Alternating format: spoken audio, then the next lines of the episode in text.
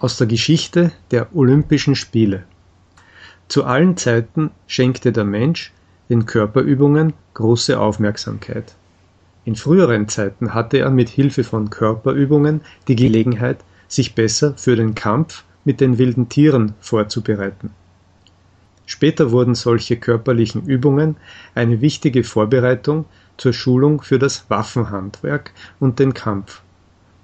Die Griechen der Antike hatten die Körperübungen systematisch entwickelt.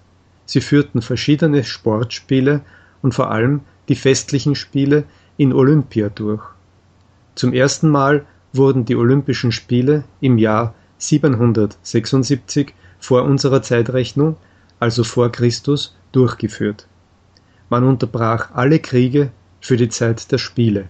Keiner durfte damals die Sportarena mit einer Waffe betreten. Wettkämpfer und Zuschauer aus allen Teilen Griechenlands trafen sich in Olympia. Um ihre Leistungen zu steigern, hörten zahlreiche Wettkämpfer zehn Monate lang mit ihrem Training auf.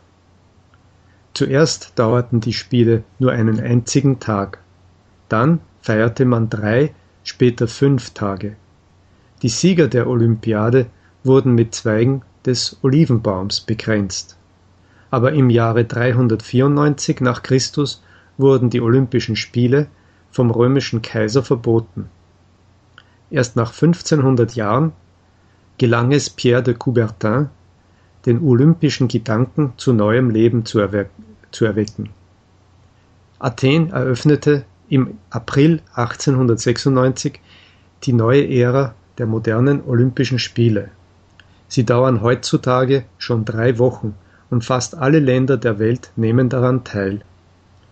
In alten Zeiten durften Frauen in Griechenland weder teilnehmen noch die heilige Wettkampfstätte betreten. An den Olympischen Spielen der Gegenwart nehmen Frauen in ständig steigendem Maße teil.